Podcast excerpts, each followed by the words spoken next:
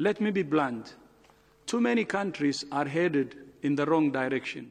This is Send 7 World News in 7 minutes. It's Tuesday, the 14th of July, 2020.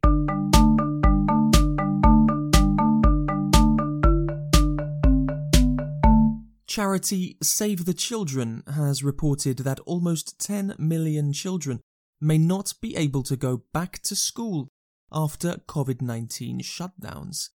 The United Nations has also stated that 132 million people may be pushed into chronic hunger due to the COVID 19 pandemic.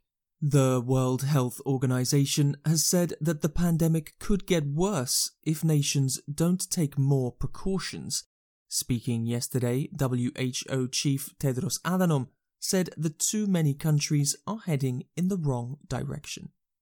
If governments do not clearly communicate with their citizens and roll out a comprehensive strategy focused on suppressing transmission and saving lives, if populations do not follow the basic public health principles of physical distancing, hand washing, wearing masks, coughing etiquette, and staying at home when sick.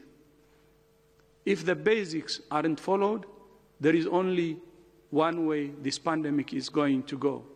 It's going to get worse and worse and worse. Africa now, where confirmed coronavirus cases have reached 600,000 and over 13,000 people have died. In Somalia, there was a suicide bombing yesterday targeting the army chief. General Yusuf Rage escaped unharmed while one civilian was killed and several were injured. The Al Shabaab jihadist group claimed responsibility. Zinzi Mandela, daughter of South African liberation hero Nelson Mandela, died at 59 years old on Sunday evening. She had been serving as South Africa's ambassador to Denmark since 2015. And construction on Nigeria's international gas pipeline has begun after a delay of 15 years. The project is worth around $3 billion. Asia. China has announced sanctions against United States politicians in retaliation for Washington sanctioning Chinese politicians for alleged human rights abuses of the Uyghur minority.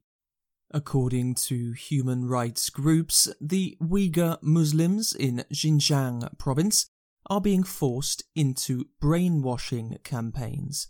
China has denied this and claims it is to educate and prevent extremism.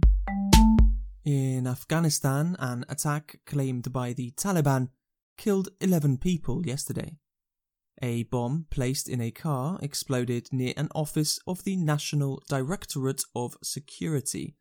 Four attackers were killed and around 43 civilians were also injured. The terrorist behind New Zealand's Christchurch mosque shootings represented himself yesterday in court after firing his lawyers.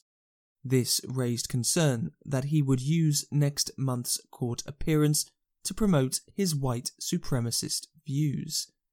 He has already pleaded guilty to the charges and will be sentenced on August the 24th on 51 murder convictions and terrorism charges. Americas in the United States, the body of Hollywood actress Naya Rivera one of the leads of the show Glee, has been found in California Lake. Rivera went missing last Wednesday when she was boating with her four year old son. President Donald Trump has denied having problems with Anthony Fauci, the top disease expert. There were rumors that Trump wanted to fire Dr. Fauci. Well, I have a very good relationship with Dr. Fauci. I've had for a long time, right from the beginning. I find him to be a very nice person. I don't always agree with him. Latin America is the new epicenter of the coronavirus, as deaths in the region account for nearly half of COVID deaths worldwide. Mexico's confirmed coronavirus death toll is now the fourth highest in the world, with 35,000 deaths. Peru, Panama, Chile, and French Guiana have some of the highest infection rates in the world.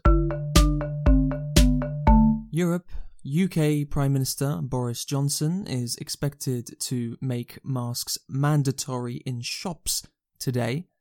Speaking yesterday, Johnson said that masks were important. I do think that in shops uh, it is very important to uh, wear a face covering if you're going to be in a, a confined space and, and, you want us to protect other people and to receive protection uh, in turn.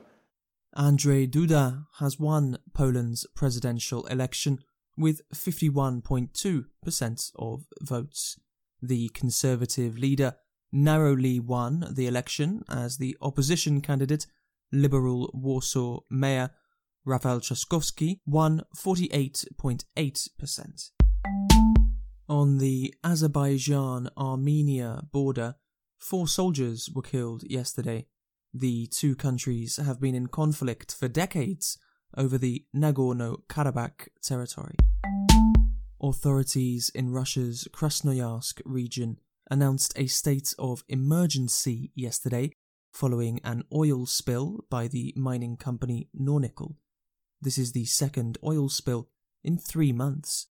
And a study of the world's largest birds has said that the Andean condor can fly 100 miles without moving its wings. The Andean condor, native to Patagonia, spends only 1% of its time flapping its wings and can fly for 5 hours without flapping at all. Thank you for listening to Send 7. I'm Stephen DeVincenzi. See you tomorrow. If you find this podcast useful, please help to support it by subscribing on podcast apps, sharing it on social media, or by leaving a review. We sometimes broadcast messages from our listeners. If you would like to send a message, go to speakpipe.com slash send7. Find transcripts and past episodes at send7.org.